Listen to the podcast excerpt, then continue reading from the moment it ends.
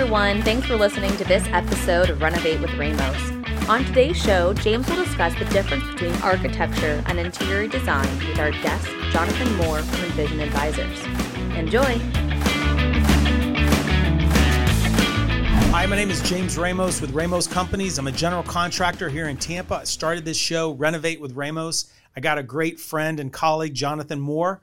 Jonathan is an owner's rep. The name of his company is InVision Advisors. He's by trade an architect, so pretty knowledgeable uh, owner's rep. So we wanted to talk today about owner's representation. A lot of folks don't really understand the role. It came down from more of the commercial design and build world, and it's coming down to um, even small projects. People call you Jonathan. So thank you for coming. Tell us a little bit thank about. You. This uh, world of owners representation. Sure, James. It's good to be here. Thanks. Always nice to see you. Um, yeah, what, what you said is true. We, we the bulk of our work has been historically commercial. We have uh, much more in recent times started to get involved with the residential, certainly luxury, but but smaller projects as well. Um, the base of our service is is working on projects that owners don't have the time or knowledge to manage. Uh, we manage them from a strategic point of view. Uh, I'm a licensed architect. Uh, I don't practice. All we do is look out for our owners. Um, we educate our owners to the projects, uh, come up with kind of concept budgets, and point out the, the complications that that we see ahead. Um, so we are we are forecasting for them um, and and really helping through the the complexities that are associated with the uh, renovation and new build process. We are while we may be the face of the project to the design and construction team, we don't make decisions for our right. owners. Um, we we facilitate what needs to be decided for our owners and give that to them in, in digestible pieces. Do most of your clients know what architect they're going to use or builder, or they, are coming to you first? You know, we we have a great database of uh, architects, interior designers, uh, other consultants mm-hmm. that we utilize. Uh, and and they're dependent on the job size, uh, their their level of busyness. Right. We, we know important. this market very well. Uh, right now, I would tell you I know who to call and who not to call right. um, for a design. So we, we bring that resource to them, uh, and and I think we bring an efficiency that uh, the savings in time and money far outweigh the cost of us, which is typically um, one to two percent of the budget. Right. Is that what you would say your fees are yeah. around? Yeah, we, we work on a monthly retainer. Uh, so take that one to two percent, divide it by you know the duration of the right. project, and at that point, it's kind of all you can eat. I'm in every meeting, every phone call, every email, um, managing the project on our owner's behalf. Yeah, and the one thing you said is super important because um, it's about availability. So you know, there's a lot of folks who are like, "Hey, my friend." Mm-hmm. used oh, such friend. and such, yeah.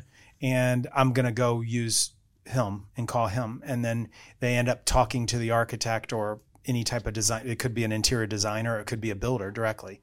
You know, they're busy. They could be off doing another project or a big project, and their time availability is not yeah. there. Yeah. Um, so it's everybody's really, got a guy, yeah, right? Yeah, everybody's got a guy. Um, you know, we we don't get trips to Tahiti from our our friendly contractors or architects. We're giving them jobs they do a good job for us and they're asked back to the table right. to to bid on future projects. Um, we we track those projects. You know what we do is manage data. So uh, an architect does a great job for us. They're going to come back. They don't. Well, we just know who not to call anymore. Right. And and we pass that on to our owners. Uh, we know the best consultants for the job. Uh, to meet whatever constraints that they might have. So, how can people find owners reps? Let's say outside of Tampa. I know everybody should call you here. That's right. But how Absolutely. do you? I mean, is it, is there an association or is Th- this? There's not. And interestingly enough, I'm I'm part of a small group of owners reps across the country that are looking to create right. uh, a more formal industry. In, in my world, there are you know contractor superintendents who couldn't make it as superintendents, so they decided to call themselves an owner's rep, uh, right. uh, managing projects out of their you know pickup truck. Um, I have a staff. Uh, we have processes. I have an office. Uh, we have insurance. We are a you know a company that only provides this service. So where where I might need hundred dollars to to do a project, that you know superintendent who couldn't make it is charging twenty five dollars. Right. It's very hard to distinguish. I would say you can Google owner's representative and and learn more about the, the different approaches that people have towards project. My experience is you're one of two types of owner's reps. You're a bull in the china shop mm-hmm. that you, scream until people people do what you say, um, and then there's the team builder. Uh, both of them work. Um, we are we are more the team builder. Uh, we want to be fair to our contractors and designers.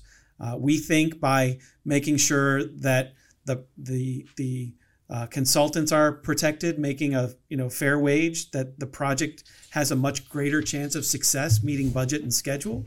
Um, the bull in the china shop gets stuff done. Um, you know, it, it's sort of the bully approach, and and again, I use that term nicely if that's possible.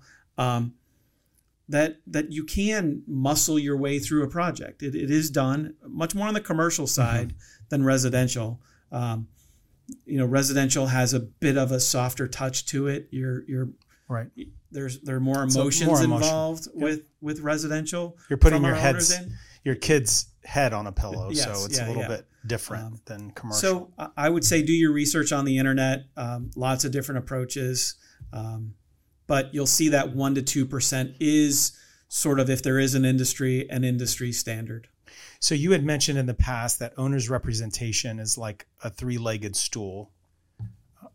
Can you talk about that? So the the, the process of uh, construction is a three-legged stool and requires uh, input from everyone. The three legs are the owner owner's rep um, and the architect and the contractor. Those right. are the three legs. And the stool won't stand up if you take one of those out. Um, so starting with all three from the beginning, and we will teach our owners how they can ensure that they're going to get the lowest possible price by selecting a contractor early mm-hmm. as opposed to getting to the end of drawings and then bidding it and the lowest person wins.